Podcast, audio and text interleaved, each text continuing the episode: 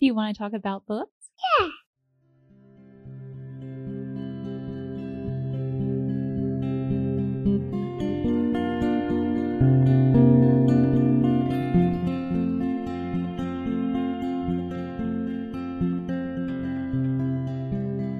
Hello, and welcome to A Well Read Life. This is a place to share stories about good books and the reading life. I'm your host, Beth Jameson. Join me as I meander through my reading journey and discover the books that make up a well read life.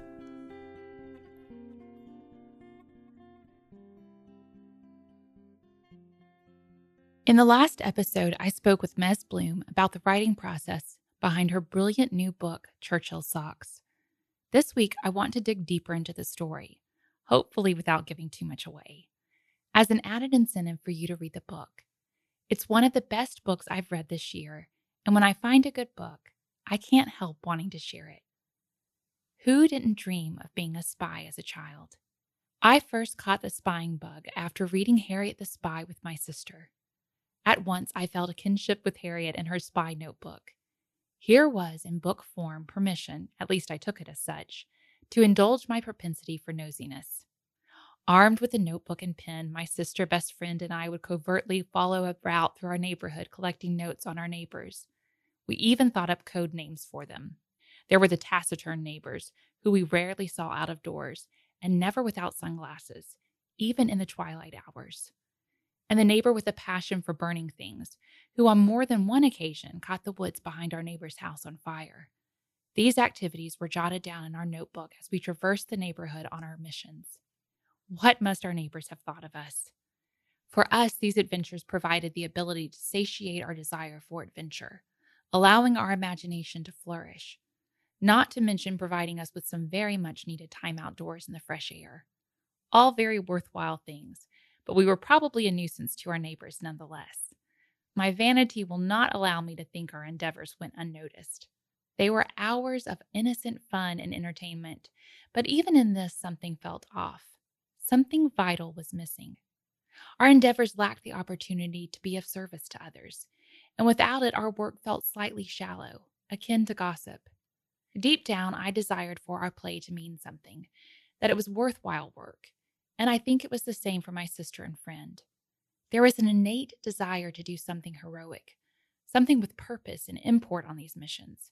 Maybe, just maybe, our alertness would save the neighborhood from a fire, but the opportunity never afforded itself. Deep down, I knew that this was also missing from Harriet the spy.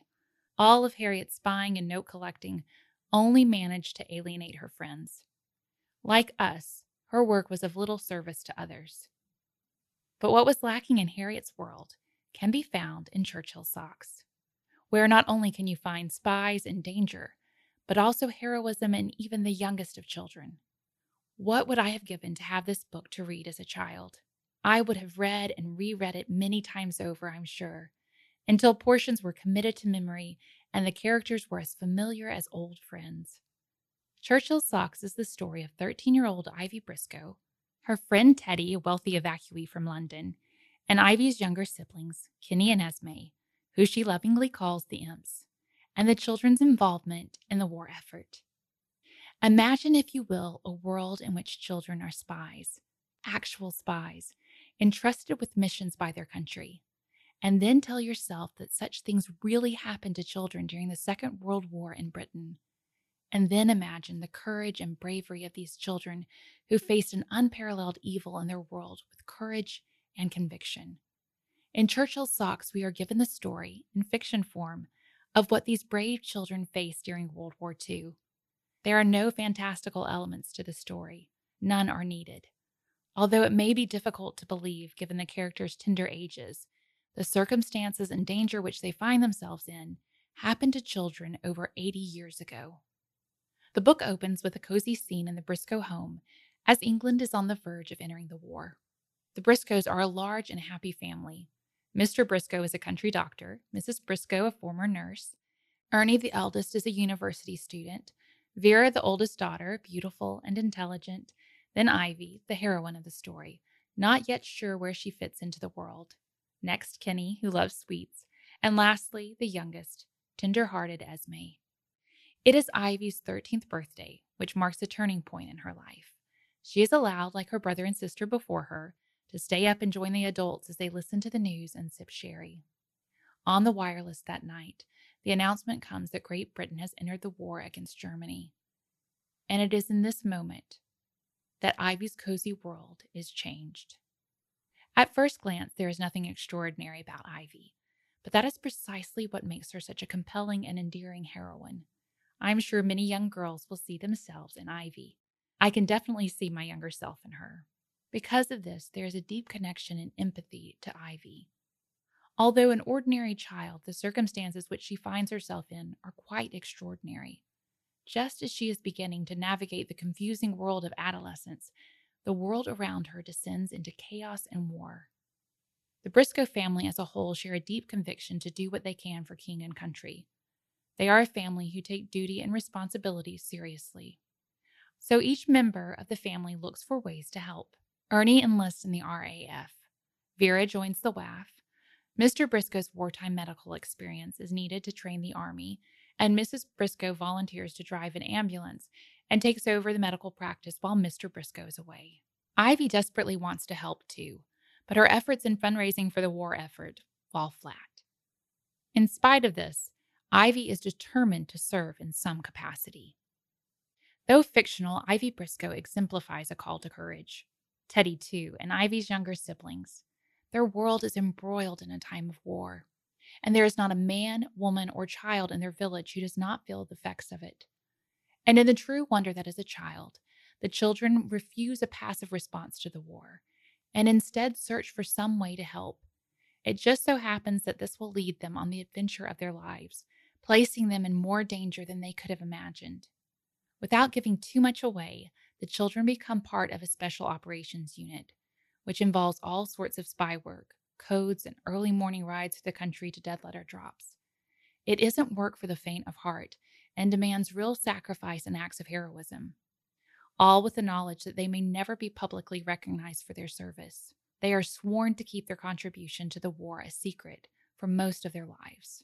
Throughout their adventure, the children encounter real evil and the threat that the world they know may disappear. But the children remain stalwart and undaunted in hope, all while maintaining a deep friendship. The friendship of the children make up the heart of the book. Ivy and Teddy could never do this work alone. They need each other to stay in the fight. These two characters are exactly the type of friends I would have hoped for as a child. As you know from the last episode, Teddy is one of my personal favorite characters. His easygoing manner, happy demeanor, and generosity would put anyone at ease. His knowledge of aircraft and military protocol are an asset to the children's wartime service. He and Ivy make a fine pair, and their friendship and camaraderie is a delight to read. I appreciate how conflict is portrayed in the book as well. Tempers flare, and there are some big misunderstandings. The emotional tone is pitch perfect and captures what it is like to be at odds with your closest friend when all seems out of sorts until there is resolution. It is a little heartbreaking that they don't get to spend the remainder of their childhood playing and romping in the countryside, allowing their imagination to run wild and inventing all the adventures that are dear to the world of childhood. The war takes that from them. The bravery and willingness to serve their countrymen that Ivy and Teddy share is not without sacrifice. They don't bemoan their loss or wallow in self pity, though. The children have counted the cost and are willing to take the risk. The courage of children sometimes astounds me. It is a trait that can be astonishing at any age, I suppose. It rarely comes naturally, and usually carries with it something grave that is at stake, and rarely happens without sacrifice. It is a wonder that anyone rises to the occasion when faced with danger and peril. But it is especially a wonder in children. The world is so large, and their place in it so helpless. They are more at risk, the epitome of vulnerability. So it is a marvel when we see them boldly stand up to fear. For as you know, true courage is never without fear. Children may stand up to small things, an especially fearful nightmare, a new school where they have no friends, or large, a parent's illness or the passing away of a loved one, or the evils of war. If, when I was a child, I was put in the shoes of Ivy or Teddy, or the lovable imps, would I have exhibited the courage they do? Would I have been willing to risk my life as these children did? I wonder. To be full of bravado while imagining one's response to danger is very different from living in it. I have long since outgrown my Harriet the Spy notebook. That interest probably only lasted a season, and I have long since retired any hopes of being a spy. But what I have not outgrown is my admiration of the bravery and courage of those who served in such work. I never tire of their stories, and occasionally I will find a book which tells their story in a beautiful and riveting way. Churchill's Socks is one such book. It is full of adventure, bravery, truth, mystery, a dash of tongue in cheek humor, and a deep empathy to the emotions of childhood. The heroine and hero are lovable, at times maddening. They are perfectly imperfect and utterly and delightfully real. It immerses one in the history of World War II seamlessly and carries with it a feeling of one being alive and present in the time. And it isn't a book just for children. Adults will find themselves caught up in it as well. The characters remain with you. They are the ones that you can spend hours with, completely captivated by their world and story. The only squabble I have is that it wasn't written sooner. But perhaps it is best. Perhaps it is the perfect book for the current generation of children to read. Perhaps these unforgettable characters will fill the hours and days of today's children with the story of their heroism and bravery, and inspire a new generation to emulate them, honoring the legacy of these children's lives. And perhaps it will have the pride of place on one such child's bookshelf. And years from now, when they are grown, they will pass on the story to their own children. Read this book if you crave adventure. Read it if you are a fan of history and enjoy a good mystery to solve. Read it for its humor.